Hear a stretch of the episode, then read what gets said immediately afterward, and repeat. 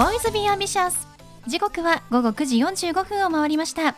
金曜日の夜いかがお過ごしでしょうか？パーソナリティの松野紗友子です。この番組ボーイズビーアンビシャスのコンセプトは夢を抱き語りそして行動に起こそうということで毎回さまざまな業種のビジネスパーソンがゲスト出演。どんなビジネスをされているのかどうして始めたのかその思いを語っていただくそんな番組です。さあそして私と一緒に番組をお届けするのは柴田法務会計事務所の柴田純一先生です。先生よろしくお願いします。よろしくお願いします。さあ柴田先生お盆のね、はい、期間ということで、はい、まあ、先週は柴田先生の夏の思い出をお聞きしまして、はい、ファスティングのね、お話聞きましたけれども、まあ、今週はじゃあ私の夏の思い出のお話をちょっとしようかと思うんですが、まあ、夏になると毎年思い出すのが、あの私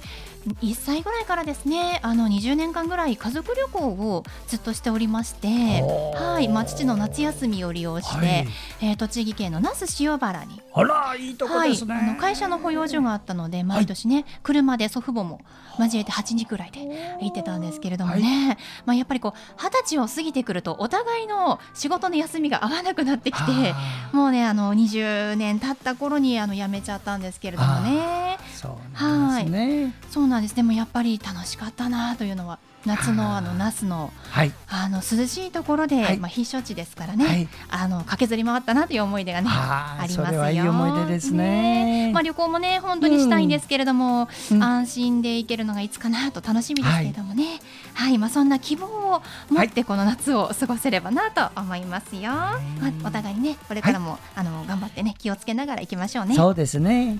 はいということでそれでは第21回ボイスビーアンビシャススタートです。この番組は遺言相続専門の行政書士柴田法務会計事務所の提供でお送りします。それでは先生今夜のゲストのご紹介をお願いします。はい今夜のゲストは総営ギャラリーの岸本真理恵さんです。岸本さんこんばんは。よろしくお願いします。よろしくお願いいたします。さあ岸本さんは総営ギャラリーということで、えー、以前もねこの番組あのお越しいただいた方いらっしゃいますけれども、えー、岸本さん今どんなお仕事をしていらっしゃるんですか？私は総営ギャラリーであの広報活動をしておりまして、はい、SNS とかあとは、えー、作品ネット販売などを行っておりますはい、えー、ソエギャラリーさんでは、まあ、広報のお仕事をしているということですが岸本さんご自身も作家として制作していらっしゃるんですね。そうですねあの長金短金からあのいろんな素材を使って、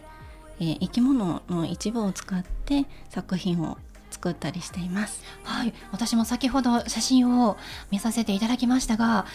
生き物の一部でびっくりしたんですけれどもあの指輪のね、えー、タイの鱗でしたねを使ったえー、お花の形をしたアクセサリーを作っていらっしゃいましたけれども、はい、タイの鱗をあれ一枚一枚取って着色したんです。はい。えっ、ー、と一枚一枚をえっ、ー、と洗剤とかで洗って着色染めて作りました。はい、すごく完成度の高い アクセサリーでしたよね。なんか匂いを匂いするの？とかよく 聞かれるんですけども、全然しないです。はい、ちゃんと洗ってますからね。はい、そうです。はい、まあその他にも、えー、動物の素材をまあ一部を使ったということにまあテーマを置いてこだわって作られているということなんですよね。はい、岸本さんご自身もその作家さんでいらっしゃり、えー、いらっしゃるまあ、その傍ら、えーまあ、スタッフとしても広報活動をされているとい。うことなんですよね。はい、えー、岸本さんのその、まあ、経歴をまず教えていただいてもよろしいですか？経歴は、はい、えーと、まず動物病院にの皮膚科で、はい、働いておりましてでその時にもう4年間ぐらい勤めてたんですけどもあの一生の仕事にしていくのかということを考えた時期がありましてまずあの自分が いつ死ぬか、うん、そして死ぬ前に何を思うのかっていうのを考えてやはりあの一生の仕事にするならばあの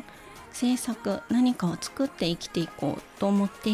えー、美術大学にもう一回入り直して勉強しました。はい、そうなんですね。まあ一度、まあ、美術の道は諦めて、はいまあ動物の世界に入っていったけれども、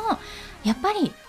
やりたいということで美大を受験したんですよね。すごい行動力ですよね。でそこから、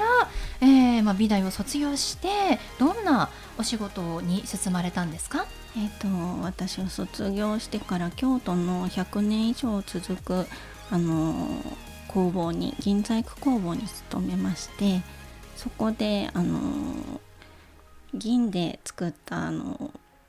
オブジェやあの急須などをあの作るところにいたんですねあの受注するところにいたんですけどもあの中国人の方とか台湾人の方が結構いらっしゃってました。あそうなんですね、まあ、そこで、えーまあ、中国の方が多いから私も言葉が話せなきゃということで、はい、何したんでしたっけ？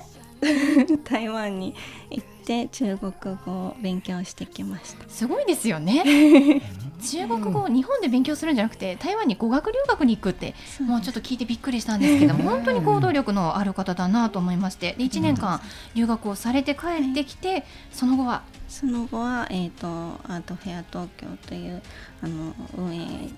会社でちょっとだけ働きまして、はい、それからまた創営ギャラリーで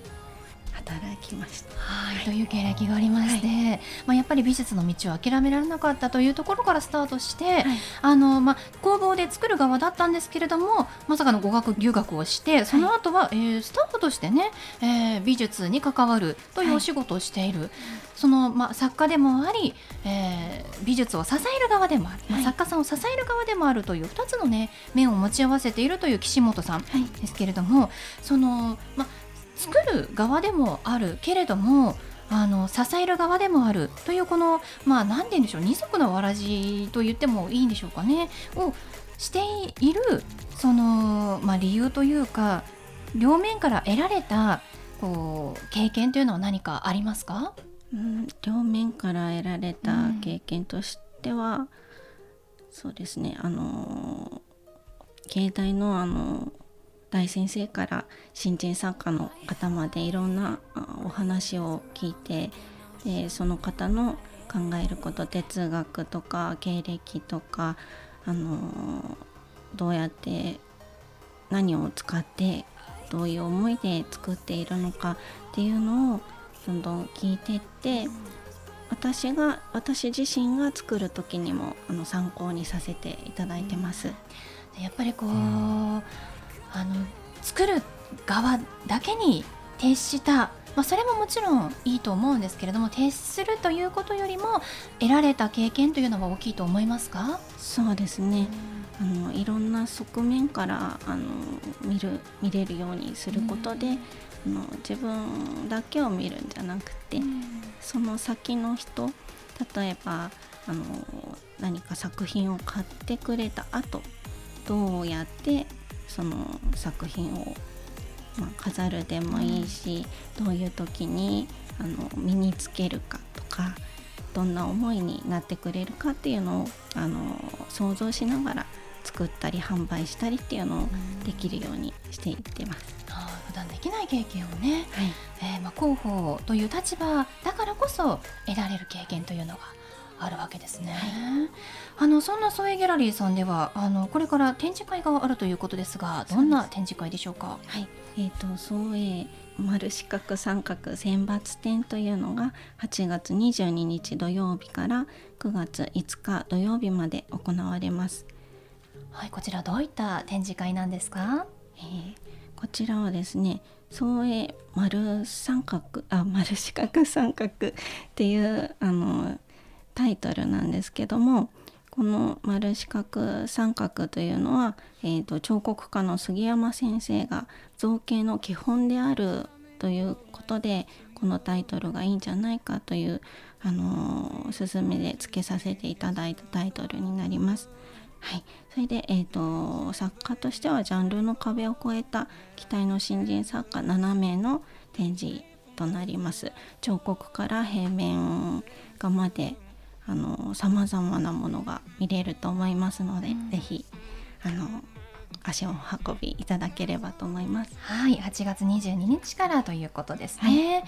はい、はい、ではそんな岸本さんに最後お聞きしたいんですが岸本さんの夢は何ですか？私は、えー、販売するものでもいいし自分の作品でもいいのであの誰かに喜んでもらえるものを残せるように生きていきたいなと思っております。素敵なことですね。あのぜひねあの岸本さんのインスタグラムとかのね可愛い写真たくさん載ってますので皆さんご覧ください。はいということで本日のゲストは創営ギャラリーの岸本まりえさんでした。どうもありがとうございました。ありがとうございました。ありがとうございました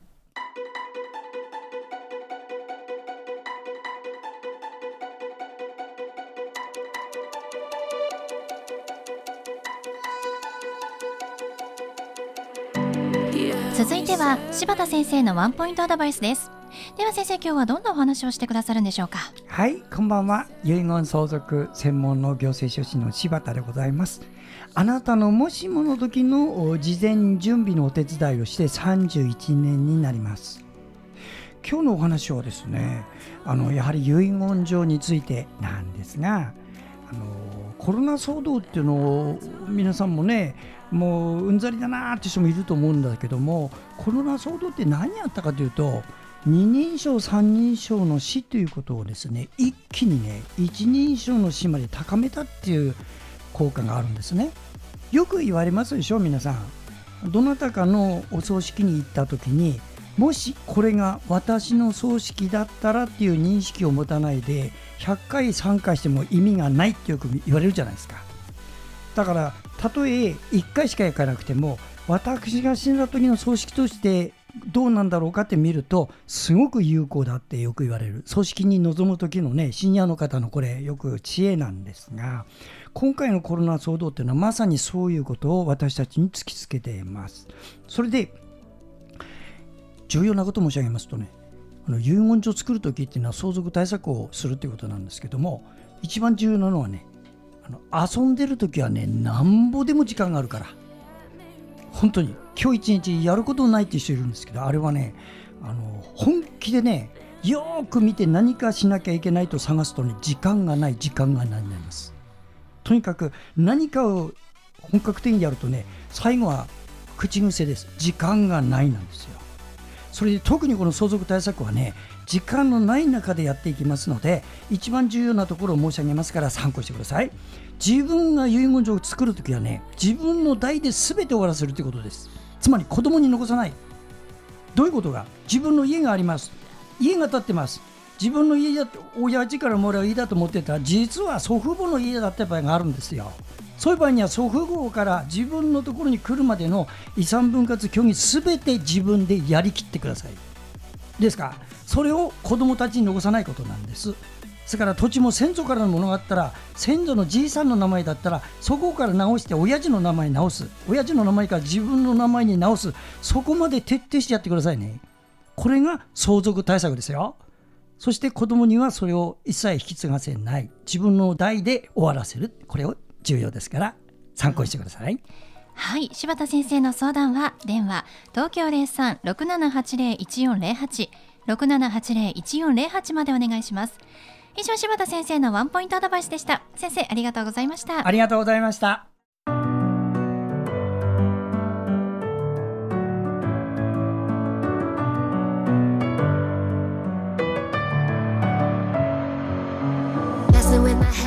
ことでお送りしてきましたボイスビンアンビシャスいかがでしたでしょうか？本日のゲストは創営ギャラリーの岸本まりえさんでした。えご自身も作家さんでいらっしゃいますけれども展示会がございますね。創営丸四角三角選抜展。こちら7人の作家さんによりますグループ展で彫刻とか日本画とか造形がさまざまな作品が展示されるものです。8月22日から9月5日まで開催されますのでぜひ足をお運びください。それではまた来週この時間にお会いしましょう。お相手は松野紗子と。柴田純一でした。それではさようなら。さようなら